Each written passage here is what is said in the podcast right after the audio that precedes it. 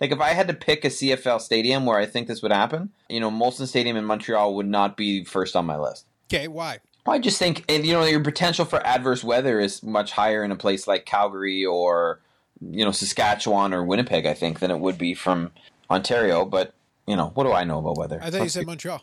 Or sorry, what did I? What did I? Just, yeah, said it is- Ontario. Oh, well, that's Anyone from Montreal can now be aware that they are part of Ontario as per the curriculum of Dave Turnbull. this is what he I really- teaches I children. really, I really hope we uh, we don't have like a significant amount of like Quebecois who listen to this podcast. I don't know why they would do. because it's not in French. I hope we but but you know what? If we did, we just alienated them all. And I'm sorry. We is too many people, Dave. We is, I always thought that I would be the one to anger the Quebecois.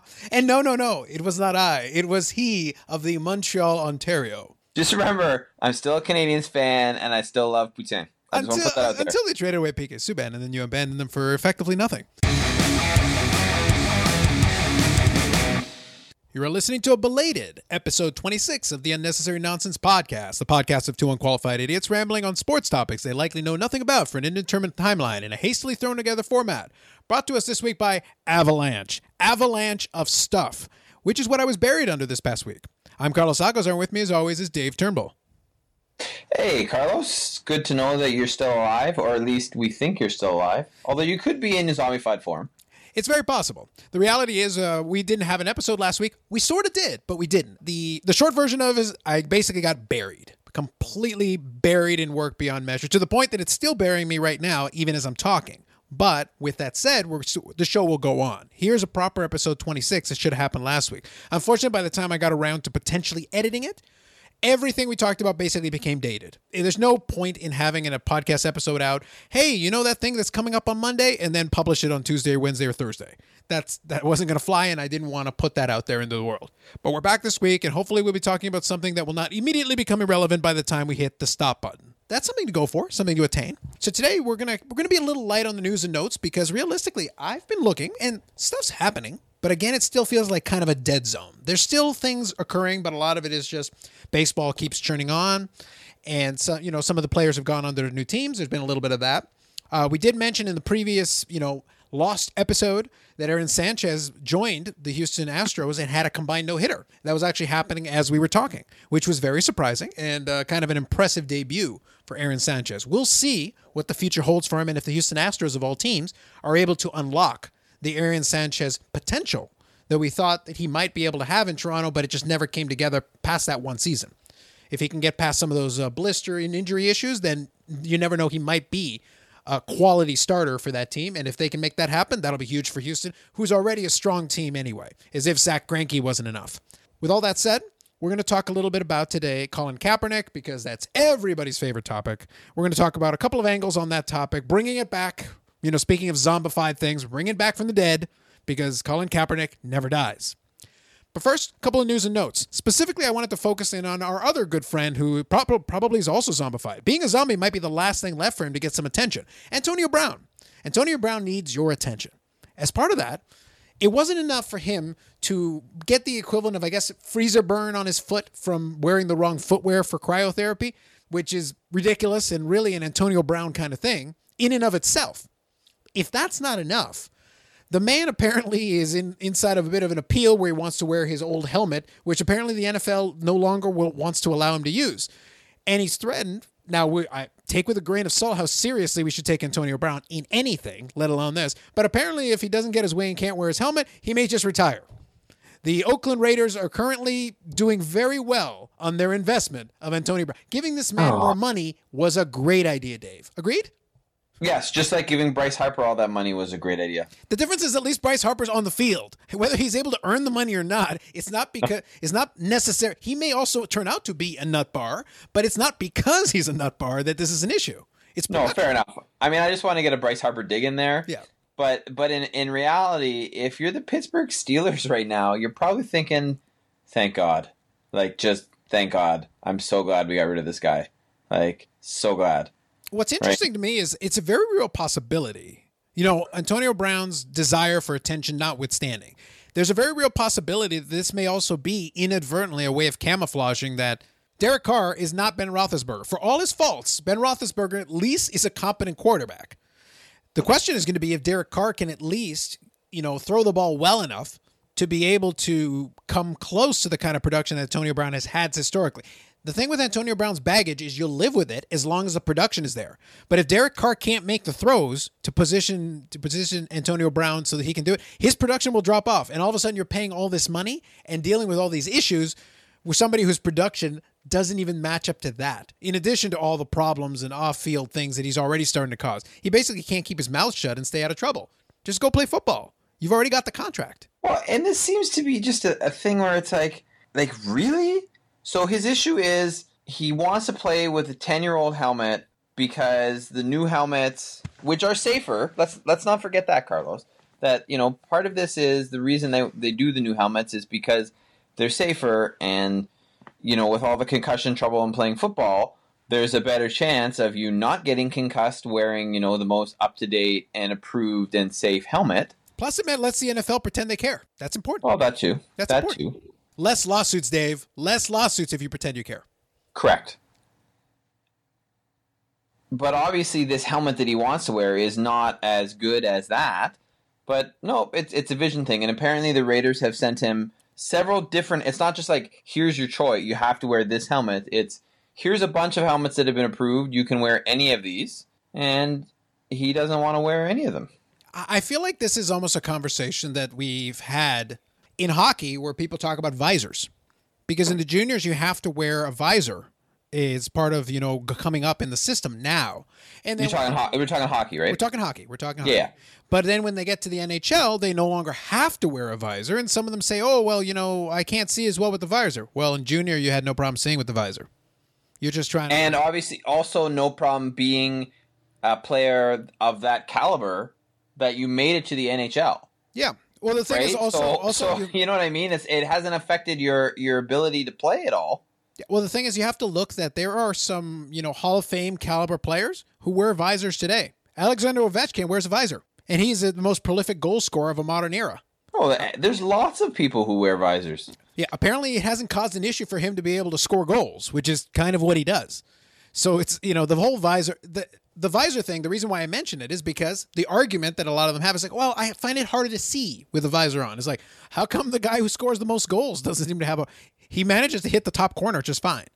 Bringing it back into football, it's it's a claim that it's like, well, the helmet obstructs. Like, I I kind of doubt that. I, I really don't think the design of the helmet is really going to prevent. If you're as elite a wide receiver as you claim, because he trains in ways that he is supposed to be in an uncomfortable position or partially obstructed or the ball comes up on him quickly. He trains for that. You can train for, you can train wearing one of these helmets. I really don't think the adjustment should be that much. I really think it's one of those Antonio Brown pettiness things. It's just whatever you can complain about or whatever you can do that also gets you a little bit of attention. It's it's, it's all news is good news in the world of Antonio Brown. Good, bad, or Yeah, different. Totally. And, and and really, it's not about anybody else. It's about Antonio Brown and only Antonio Brown, and he's all about him. And, and he's found another way to take away from the team, and the performance of the team, and the, even the performance of himself, and make the his sideshow the story, which is ridiculous. It really is. And it. I'm not an Oakland Raiders fan. I mean, neither are you. That's been well documented on this podcast. But I feel bad for the team because they don't, you know, anyone who's an Oakland Raiders fan, and they have a good fan base. You know, I don't know if they'll still have that same great fan base when they move to uh, Las Vegas, but they have a great fan base.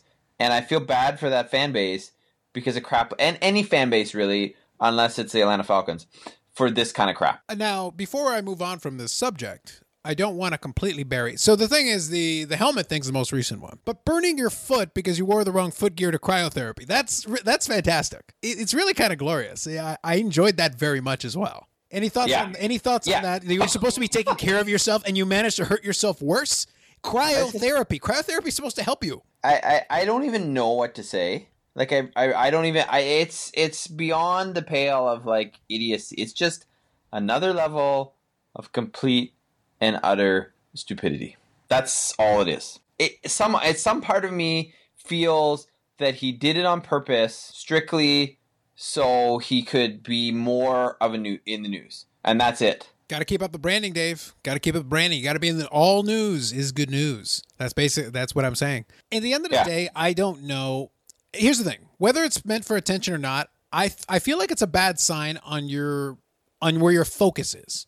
If you are in a position where you're trying to do something like a cryotherapy, which is a standard practice. Like it's not a thing that nobody, no other players do. It is a thing that players do. It's it's meant to be like a recovery thing. And obviously, when you're doing something like that, it's it's sort of like a medical procedure. So there are rules that you follow, and you know what they are. You like the person that's working with you on it will tell you wear this kind of footwear. You know, be careful. Only stay in there for a certain amount of time. Only do certain specific things.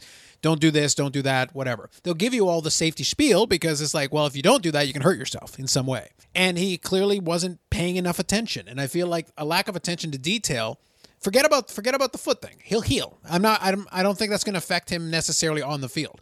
But I feel like it's a bad sign that even something that presumably should be that simple, where you have help to make sure you do it right, you're not paying enough attention to avoid it. Yeah. Like I don't feel like you're going to give you're going to burn your feet or hurt your feet intentionally. I don't think he minded the attention they got for it, but I don't think you're going to do that. There are different ways you can get attention without hurting yourself on purpose. So I don't think it goes quite that far, but it, it's still a bad sign that you're not paying attention to the details. And then we're expected this is your first season in Oakland. So your first impression right now, you haven't even started yet. And already we're not sure if you can get on the field. So that's kind of a concern, I would think, if I was an Oakland Raiders fan or a member of the a member of the front office or Jon Gruden or anybody or Derek Carr, whoever. Can this guy at least get on the field before he starts causing trouble? No, apparently not. Yeah. So, as I said, news and notes is going to be kind of light, but let's talk about this. As far as we're concerned here, we do have we do have a pretentious cross country running report, so that's good. But you have something here about MLB. Tell me a little bit about it. What are you What are you seeing here? So, you know, the part of me is thinking with this story is why didn't this happen? Oh, is this the Field Before. of Dreams thing? Yes, this is I, the field. I of didn't get a chance. So, if just for everybody's knowledge, Dave put some articles in our little document that we used to to plan out the podcast. This one was kind of thrown together a little bit last minute, but even reading the headline here, I'm like, wait, this is the Field of Dreams thing. Okay, go on, go ahead and explain it. Right. So so what's happening is uh, in uh, the Chicago White Sox are going to host in quotation marks because it's obviously not in Chicago the New York Yankees a year from now. So it's it's a ways away. Uh, but they're going to play at the Field of Dreams, which is near Dyersville, Iowa. So Yeah, You it's know, real, you're gonna have- a real field, but basically like a tourist destination at this point, I would think. Yeah. Yeah. So you're gonna have a regular season that baseball game that counts at the Field of Dreams, and it's going to be a Yankees White Sox game, right? And basically, what's happening is MLB is trying to do a thing where they're staging games in historic but non-traditional baseball locales, or like right. So they had one in Nebraska previously. Uh, all this they've started doing a I don't know how many years they've done it for now, but they've started playing a Major League Baseball game during the Little League World Series now. Uh, there's this, or maybe it's more than maybe it's a series. I can't remember if it's just one game, if it's a series. But they they have uh, MLB games in Williamsport now, uh, and, and and things like that. I think So- stuff like that is good. It's good cool. promotion of the game. It's a good promotion of the game to have a game. You're you're not really sacrificing anything in the sense that in the long run it's better. Baseball as a sport needs growth still at this point because it's lost some ground to the other major sports. It needs stuff like this. It's good for baseball to do stuff like this and get out there. Yeah, and and you know it's obviously it's the White Sox, which is good too, based on the movie, right? Shoeless Joe and and all that jazz. It's nice that they actually have the, the White Sox there. Uh, you know, so I I am a big big believer in this. I think it's awesome, and I'm you know I don't know how many you know if you build it that he uh, he will come kind of jokes we're gonna get between now and then, but All of them. I, I yeah, I give my thumbs up to this move because I think that's uh, it's cool, uh, and this is definitely a game that I'll try and watch next year, and and I'm excited for it already. I mean, I'm not like through the roof excited because it's a year over a year away or a year away, but I'm looking forward to it already because I think that's pretty freaking cool. Yeah, I think uh, as far as that's concerned, I'm good with it. I have no issue. Like I said, the Major League Baseball needs this type of promotion, and it's a good, uh, it's a good promotion to associate yourself with an iconic baseball movie that people still love, and it it holds up to a large degree. Like a lot of it still is a great movie. I have it in you know in my shelf over here in my collection. I don't watch it that often, but it's but it is a legitimately great movie, along with The Natural and along with Major League. There's a couple of baseball movies that really hold up even as time goes on. And if you're a baseball fan and you enjoy it, these are great movies. One thing Yeah. that I would say, kind of to the point that you were alluding to at the beginning of your point, was it is a shame that it's going to take until next year. I kind of wish they had planned this out in advance because this year would have made more sense because this year is the 30th anniversary of the movie. From Yeah. like a promotion standpoint, it, the movie was 1989. 2019 30th anniversary would have been like a beautiful uh, obviously i feel like 20th anniversary la- uh, you know 2009 would have been even better but forget it you could do you could have done 20 25th but even 30th anniversary great timing if you had planned it for 2019 but you would have had to do that last year you know it i guess at the end of the day it's still better you did announce it this year at the same year that they're celebrating the 30th anniversary of the movie so it's not a bad thing and i still think it will draw attention because as I, as I said it is an iconic movie you know, Kevin Costner's still around. He can promote it. So there, there's a lot of little things you can do that'd be kind of cool. Imagine if you did like um, imagine if you did a, a commercial with Kevin Costner, you know, kind of referencing the if you build it, and then you know lead that into a promotion for the game. And you can put that on ESPN. You could put it on one of the major networks and make it into a network special. Here's a special game that we're going to have at this iconic location that you know if you've seen the movie. Yeah. You could totally do it, and I think it would play very well. So I guess it's good that they, they've at least thought about it, and now they have some time to make sure to plan it and make it good, make it fun for people. I think. So I think Yeah. it could be good, but it's still a while away. So we'll look. We can look forward to that in 2020. Absolutely. All right. So tell me, other item we've got on here is a little bit about the uh, Alouettes. S- Yeah. Storm ending the game early. Tell me more. Yeah, well, so this I find I, I find interesting mostly because I have been at a CFL game that has been delayed because of lightning and adverse weather. All right? So obviously and especially with Canada being Canada, the potential for adverse weather in Canada during a CFL game is is quite high. I know not of what you talk about. I've been told that Canada has perfect, pristine, te- controlled temperature weather all year round. Any yeah, right. So anyway, um, this is kind of historical note. So this week, the Saskatchewan Roughriders and Montreal Alouettes were playing a game in Montreal, but which was won by Saskatchewan by seventeen to ten score. None of that is particularly noteworthy whatsoever. What makes this noteworthy is because the game was called because of weather. So what happened was the officials called the game on account of lightning after they'd already had an hour long delay and there was about 2 minutes uh, about 2 minutes 3 minutes left in the third quarter. Now, I've definitely been to a game that's had a like at least an hour delay or actually I think I probably left the game to be honest with you because the delay was so long. But you know, I've been to a game where they've they've you know it's been raining so hard or the storm rolls through in Hamilton and you know they call it they take all the players off the field they go to the locker room and we kind of you know go into the concourse and and wait it out. What it says is the protocol is basically that uh, if you have a delay of an hour or more and you're past the midway of the third quarter you can end the game and it counts as an official game Yeah. kind of like major league baseball in the sense where if you've played uh, five innings or four and a half innings if the home team is winning you can count it as an official game Yeah, you just have to get far enough into the game where they where they it's not at the beginning of the game. If it's in the first quarter, you're not going to call that. I know. Yeah. And so, under current CFL rules with the new bar- uh, collective bargaining agreement, this is, you know, legit. It's okay to do that, and they chose to do that. So Saskatchewan's now five and three, and Montreal is at three and four in the record. So obviously, you know, the game mattered, and I think it's just interesting because it's never happened before, right? It's one of those things that it's on the books, and they could do it.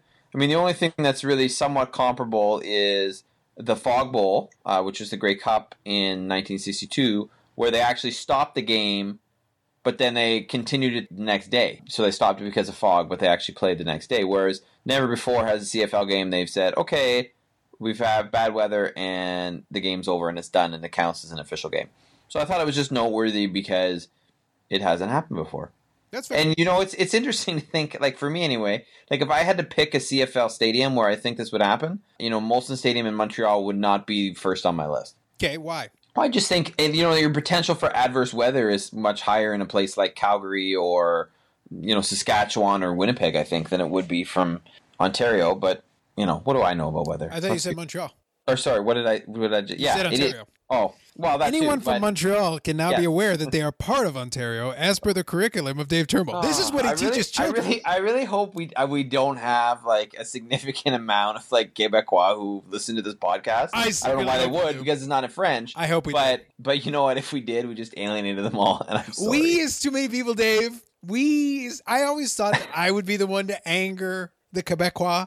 And no, no, no. It was not I. It was he of the Montreal, Ontario. Just remember, I'm still a Canadiens fan, and I still love Poutine. I just want Until, to put that out there. until they traded away PK Subban, and then you abandoned them for effectively nothing. no, I abandoned them until Nashville traded away PK Subban, and now I'm back. I'm back, baby. I'm back. Wow. Just wow. Well, I look forward to seeing some more Montreal Canadiens game in Ontario. You know, I got to visit another Ontario team. It's, uh, you know, it's important. Hey, you know what? They they do that will happen because they do play Ottawa and they do play the Maple Leafs. So, you know, Good save, Dave. Good save. let's move on, please. that topic was worth it just for that alone. Well, I guess I, I guess I know what the intro to the show is going to be this week. Oh, yes. Now, with all that said, I think we can now smoothly uh, transition to Montreal, Ontario's favorite segment, the pretentious cross country running report with Dave Turnbull. Okay, so this time I'm going in a little bit of a different direction with the cross country! And no, no, I'm not. No. I know, I know it's not, but I'm, I'm have to say it because You- it otherwise just- I feel bad. Fair enough.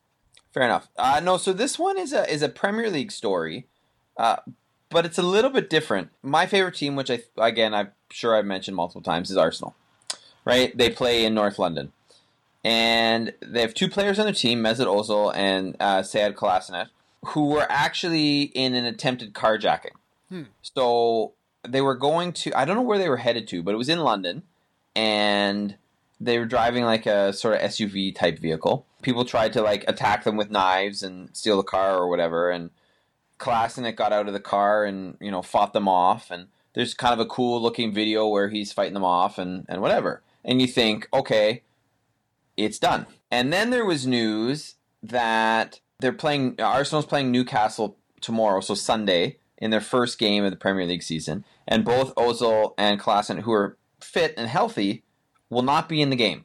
And the reason they're not going to be in the game is because of security concerns. And then a story came out uh, in the last couple of days that uh, two men have been arrested trying to get into um, the home of Mesut Ozil. So makes me think, you know what I mean, where there's smoke, there's fire, that something in here is going on more than you know more than we think because you know like it's it's very unusual and I don't think I've ever heard this happen before. I mean, granted, I've heard, you know, players because of a political situation if they're playing like a European match and you know say the team's based in I don't know, the team's based in Germany and they're traveling to you know Armenia and there or you know there's a player of Azerbaijani descent or or whatever you know like that kind of thing where they're like you know what? We can't necessarily guarantee the safety of the player so they're not going to travel. Right. that's I've heard that before. That's not uncommon right or or you know where somebody attacks the attacks a bus or something but this kind of story where there are actually threats against people and and they're they don't want them to play because they're worried that something might happen at the game let's just put it this way: it sounds like something out of South America, uh, Central America, which is part of Concacaf. I just want to put that in for you, Carlos. It's important. We got to have the bingo card. We can't go entire episodes. It would be very sad. But but yeah, like it, it to me, I'm going, okay, what the hell's really going on here? I, I mean, I don't think there's some kind of conspiracy or anything like that, but but why these two players and and what's with the repeated? Like, are they linked? Because we don't know that yet. Was it the seem- it carjacking? seems, it seems know? shifty. It seems interesting. It seems more than coincidental that stuff seems to be happening with these individuals. Yes, I will agree with that. So I just thought I would put that out there for for people who may not have heard of it, and to kind of change it up this week with the pretentious cross country running report. So it's it's not just me uh, crapping on Concacaf. There's you know something else here. There you go. Fair enough. That was a pretentious cross country running report with Dave Turnbull. Now, I will say, uh, while Dave was explaining a story, I was listening to him, but at the same time, I was turning my head, you know, doing the multi-screen life, and I was wincing because I was watching the uh, the UFC is happening tonight in Uruguay. Normally, I would say this is something I'm looking forward to, but it's happening as we're talking. I will say to you, since it will already be done by the time you hear this podcast, if you do get a chance, try to catch the replay, and specifically now if you're squeamish or something like that, then I recommend exactly the opposite of what I'm about to say. But if it's if you are a fight fan and you and you want to see some you know toughness personified, you can check out a fight between uh, Vicente Luque taking on um, Mike Perry. And the fight finished. They went the distance, but Mike Perry basically was uh, bleeding pools of his own blood because I think on a knee where they showed a recap, I think his nose was entirely collapsed inward. He basically had a dent in the middle of his nose, which is one of the most ridiculously gruesome things I've seen.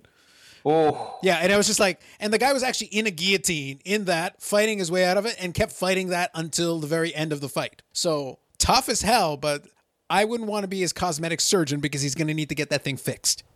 It, Yikes. It's not meant to go that way, is all I'm saying to you.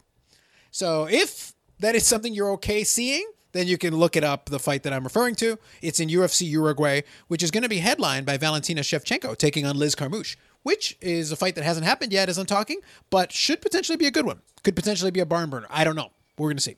But I'm just letting you guys know in case it won't be in my things to look forward to because yikes. I've seen a lot of things in the UFC, believe me. I even saw the early UFCs where there were really no rules, and that one still made me grimace. Ouch.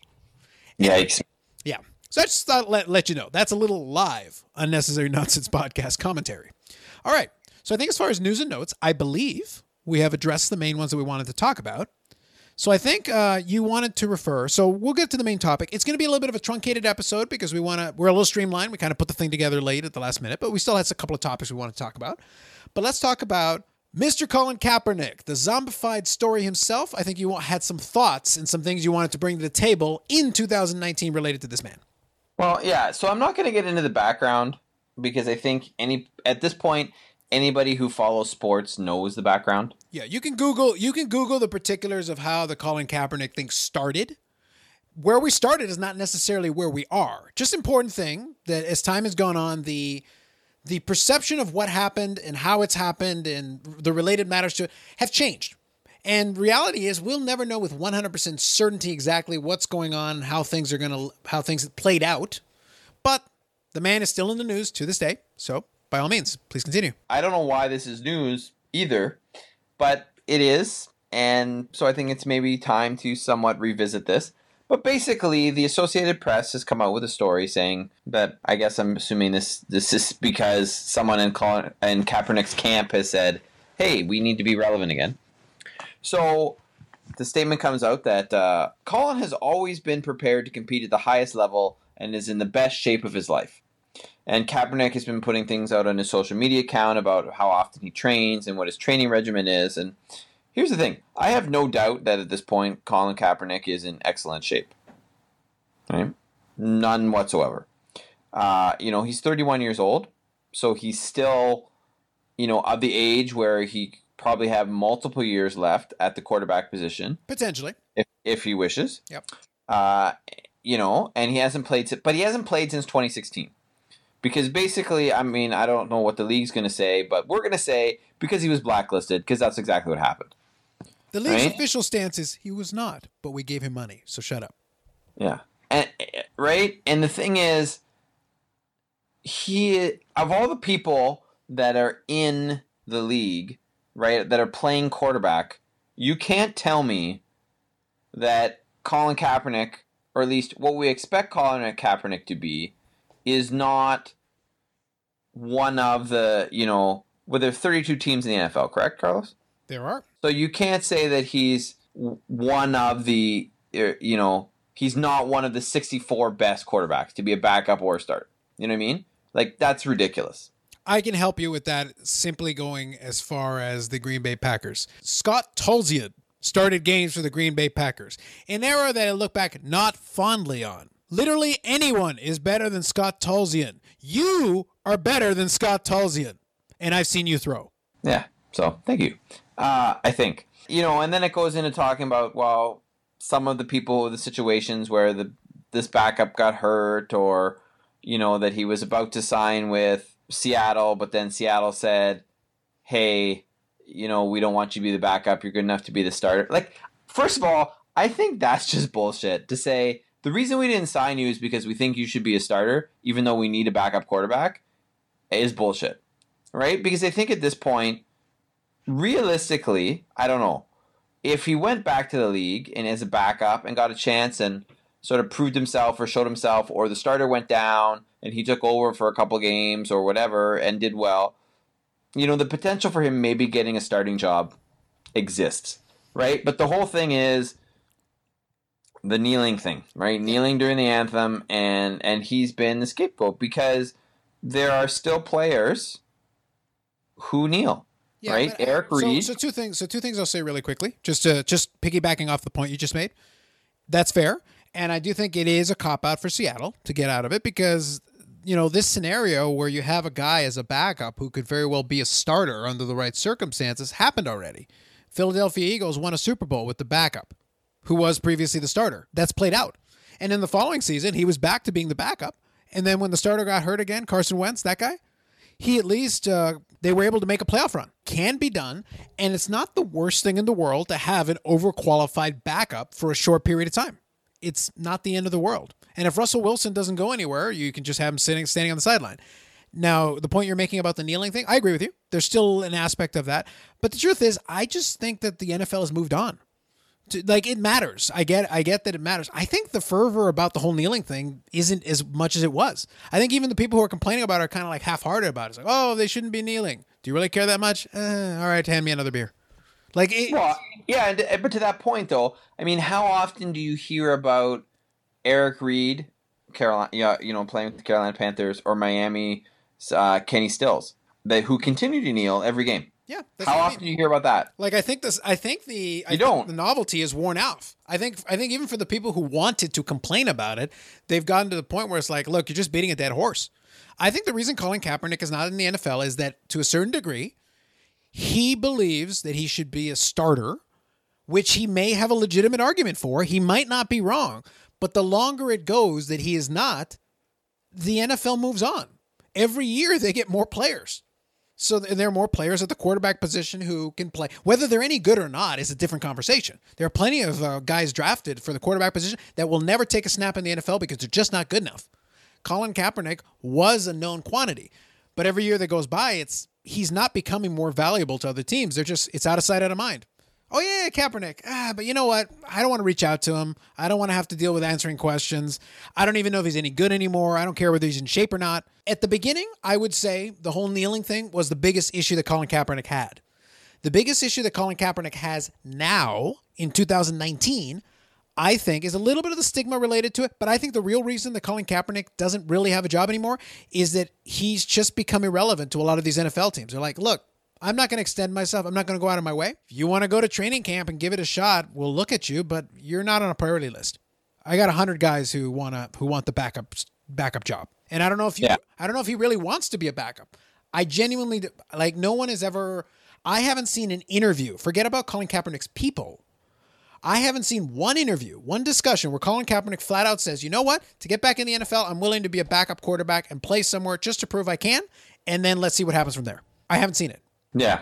And I think if he really want, there's nobody stopping him. If he really wanted to have that, and I understand the argument that, oh, well, he shouldn't have to. Well, at this point now he has to because the owners control, hold the cards. They've paid him off. So as far as the collusion case, they paid him off. So that's off the table. So now it's like, would you, if you'd like to play, you're going to have to accept a diminished role, and then you're going to have to re-earn the possibility of starting for somebody. Yeah, well, I also I think you know having been out for three years now makes you less attractive. Well, yeah, I mean, I think that there is that part of that you're going to have, you know, I like I said before, I don't doubt that he's in shape. I mean, his his thing that he's put out on his his social media, right? is that he's saying 5 a.m. five days a week for three years, still ready. So he put out a video saying that. I'm sure. Well, I don't. I don't. You know, I don't doubt that is true, and I don't doubt that he's in great shape. But that doesn't mean he's in game shape. It also means he hasn't taken a hit in three years, which is a good thing. And from a health standpoint, it's good in a way. But in another way, it means you don't know what your body is going to respond to if you're actually in a position to take contact It's a position where you can, t- even though they've done a lot to protect the quarterback, you're still going to take some hits. You, you still have to be able to absorb those hits. It has been three years since he's actually had to take an NFL hit from somebody. Yeah. It changes things. It, it- we can use the same argument. Uh, You and I can get in shape, you know, NFL quality shape. I've never played tackle football. I can't speak for you. So I can't stand there and tell you definitively, yeah, I can take the hit. Maybe I can, maybe I can't. But I don't know. No one would know if I could take the hit, and I wouldn't know until I did. And Yeah. how my body responds to that, and I'd have to figure that out. Even if I was in tremendous shape, I still wouldn't know until it actually happened and until I tested it. Right. And with Kaepernick at this point, he might as well be starting from scratch. Three years is a long time in NFL world. It means you've been- Absolutely. you've been in the wilderness for 100 years at this point by comparison. Nobody knows if you can take the hit. Nobody knows if you can play up to that level anymore. And nobody knows what Colin Kaepernick would come in if he did try to play. So it's it's a hard argument to make for him. I, I understand it, but even if so, even teams that might have been willing to take a shot at it two years ago, it's been two more years. Every year that goes by, it's you're further removed from when you actually played. all true facts, all true stories, and I think I also feel that it's possible that part of the uh, the political aspect of this isn't going to go away as long as Trump is in the White House. And I, this isn't. I'm not going to get crazy political, and I'm not going to to make a comment on the actual you know political nature of it. But the thing is, Trump keeps he gets asked about it.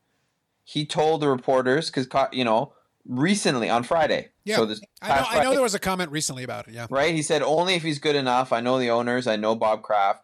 They will do anything they can to win games. So he didn't go in a super negative way. I mean, you said that. I think at this point, uh, it's not worth touching.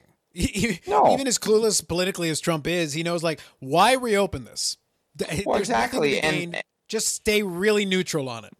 You know, and then there's the the Kenny Stills, who is, you know, the Dolphins wide receiver, who is very uh, has been very vocal in, in about this, and is one of the ones who's kneeling as well. Uh, how he's saying he has no hard feelings for the owner of Miami, uh, who is a Trump supporter. Right, and it's Which is a politically savvy thing for him to say. Everybody, Yeah. everybody here knows what the audience they're trying to speak to is. And right but but he you know he's criticizing the owner but then saying well i'm not criticizing the owner because of politics but you're you know you're the owner's a trump supporter and you kneel so i mean it's all tied together it's just i think i think everybody would be better served if you, we just moved on from this Now, right correct- Correct me if I'm wrong, though, uh, because it's been a while since I've thought about this one. Isn't the Miami Dolphins owned by a consortium? Isn't it a couple of people? The Miami Dolphins? I don't think it's just one principal owner. Well, according you know, i don't know but according to what i've read in relation to this issue the owner of the miami dolphins is stephen ross right. So, and he's the one that Stills has been criticizing, uh, basically because he said there's a contradiction for, you know, supporting Trump, but then also saying you're for racial equality. But Stephen Ross is a founder of an organization called Rise, which is a nonprofit that strives to eliminate racial discrimination, champion social justice, and improve race relations. So, you know, there's a criticism there, and we bring this up because it's related to the, the Kaepernick issue in general. But the thing is, in some ways, I mean, you know, you've directly criticized the owner, you've brought Trump into the equation, right? Kenny Stills is still playing. Kaepernick isn't. Yeah, it kind of leads back to the point of the overarching point I was trying to make here is that the NFL owners can can say that they, you know, even even uh, even as a supporter of Donald Trump, the owner can at the end of the day the owner wants a player that can play. Kenny Stills isn't really causing him a lot of issues. His statement is politically savvy from his perspective. But at the end of the day, is he going to take like a vindictive stance against Kenny Stills? What's the point? Again, the fervor about a lot of the kneeling stuff has kind of died down because, yeah, there are players who still do it do most people care? And that's kind of my overarching point that I made. Do most people care? Not really. Has the has the kneeling really done anything to raise awareness? I suppose, but I've always been, and I won't delve too deep into this, but I've always been of the opinion that raising awareness is awesome to a point. At a certain point, we're aware. What are you going to do about it? Because if people are aware and they don't do anything about it, then it didn't matter whether they were aware or not. That's just a general thought process I've always had. I'm glad you're aware. Now, what are you going to do about it? Because if you're not going to do anything about it, then you may as well have been ignorant of it in the first place because it, your actions do not change. If you're ignorant of it, you don't do anything about it. And if you know about it and decide to do nothing about it, What's the difference? I Yeah. suppose it makes it worse from your perspective, but it doesn't really change anything from a actionable items perspective, from a what actually happens now perspective. So Kenny Stills, the entire team can kneel. The people in the stands can kneel. The people outside the building can kneel. And if nothing happens, who cares? Well, yeah. It's not. You know, a, I- it's not a good statement on society that that, that that is the case. No, but that it's, is it's- beyond the scope of this. Podcast. It's hard to argue with it because, I mean, the examples of what they've been talking about and the the players and what they're fighting, you know, for the racial equality or police brutality, you know, it's not like that's gone away. Yeah. So it's one of those things. Like I appreciate that the players continue to take their stand, and until something comes of it, I think part of the reason the fervor died down is that I think a lot of the folks that were complaining about it realized that actually it made no difference whether they did it or not. So it's actually become harmless. So in reality, let them all kneel. What difference does it make? Nothing. Well, you know what? And it just it, it's one of those things where you know there's a lot of anger and fervor over a whole lot of nothing really. I mean, it's it's you know what I mean? Like it's somebody's right to do it if they want to kneel, then they're going to kneel and you know what I mean? Like at the end of the day, if it really upsets you that much, don't buy their jersey. But or don't go to the game. Yeah, yeah, no, I'm with you. Again, not going to go too deep into it, but the reality is this. As time goes on and you look at it, if you really look at it objectively, what you're going to realize is that the biggest truth about the First Amendment rights in the United States is that everyone loves the First Amendment until someone says something you don't like. Fact. At that point, then the First Amendment's out the window. Up until that point, I should be able to say anything I want. But if I don't like what you're saying, then the First Amendment doesn't apply. So it's it's it's a it's a bit of a cop out. All those amendments have always been kind of a little murky in that the application is questionable. And how and who's to decide when it applies, when it doesn't apply? It's supposed to be the Supreme Court, but again, it's wishy-washy when that happens. I'm not going to get too deep into that because that would be three more podcasts, and I'm not interested. Yep. But in practical purposes, my overarching point is that the kneeling doesn't matter anymore. I I'm fine with the players doing it. I just don't think it's had the impact that they wanted. But I think they should be allowed to do it as long as they want. And I think the owner should leave that alone. And if you really want the player, and this goes back to the Colin Kaepernick point, I think if an NFL owner genuinely wanted Colin Kaepernick the player, if they felt that it was worth the potential aggravation, because I think the aggravation would be temporary. I think the hit would be initial. They'd be like, oh, why are you bringing Kaepernick? Because I feel like it. That's my answer. And if you stick to that answer, I promise you, you could put him on the field, and at the end of the day, people will look the other way. Well, especially I mean the thing is if he came back and he played well, No one cares. gonna- no one cares, It's right? fine. If he if he's crap, you know, if he comes back and Then he's not him. good, Then cut him. then yeah, like this is going to be there. But the better he is, you know, the less anyone's really going to care about it. I just think though that a lot of those NFL owners are looking at it from the perspective as like, well, we have no obligation. And at the same time, I don't I'm not going to reach out to you to ask you if you really want to play. And at the same time, I've got plenty of other players that I can put in here who don't really force me to answer any questions. Mm-hmm. So really, you, Colin Kaepernick, for me as the owner, whether I'm interested in you or not, you're the pain in the ass. So going back to the Oakland Raiders story we talked about earlier, Antonio Brown's a pain in the ass, but they're they're they're tied to him right now. They're paying him money to be a pain in the ass. So they're going to have to be tolerant. When the guaranteed money runs out, their tolerance may no longer last if he cannot produce. But that's the difference. Is up until this point, Antonio Brown has produced. Colin Kaepernick hasn't technically produced anything in three years because he hasn't played. So right now, nobody is attached to him. Nobody has a reason to bring him in. Nobody has a reason to ask him to play. It's gonna if Colin Kaepernick would actually legitimately like to play, the onus is on him to go to them, not the other Yeah. way around. Not at this point. Yep. Exactly. So that's the main kind of uh, overarching topic. You know, there's a lot there. There's a lot of meat on that bone, and we could definitely go into a lot of different layers of it. And as I said, we're trying to mostly avoid the political part of it because I, I'm genuinely not interested, and that would require a different conversation where we'd have to sit there and really think about it and decide exactly how we want to present that to you. Right. And we're not a political show. Correct. What I will say, we're we're a show that makes random fun of you know teams we don't like, players we don't like, Scott Tolzien, and I feel bad, and I hope that next by next week I will come up with a backhanded way of bringing up Tom Brady, and not in a good way. But until then, I've got nothing right now. So, what are you looking forward to this week, Dave? Uh, well, potentially the birth of my first child, but I could say that I could have said that for the uh, last few weeks. Not that I'm not looking forward to that. The reason I say potential is because who knows when my wife's going to go to labor. But in all honesty, uh, what sports wise, what I'm looking forward to is the second semifinal leg of the Canadian Championship. So that is the soccer, and or the pretentious cross country running, if you prefer, Carlos. I I'm unfamiliar with that with that sport that you're referring to. So Ottawa Fury are taking on TFC. So this is one in particular I'm more focused on, uh, because honestly, here's the thing: I know that uh, that Montreal played Calgary this week as well in the other semifinal, and I have no idea what happened, none whatsoever. Uh, but I do know that TFC beat Ottawa 2 0 in Ottawa, which gives them two away goals, as you know that the away goals are weighted a little bit higher.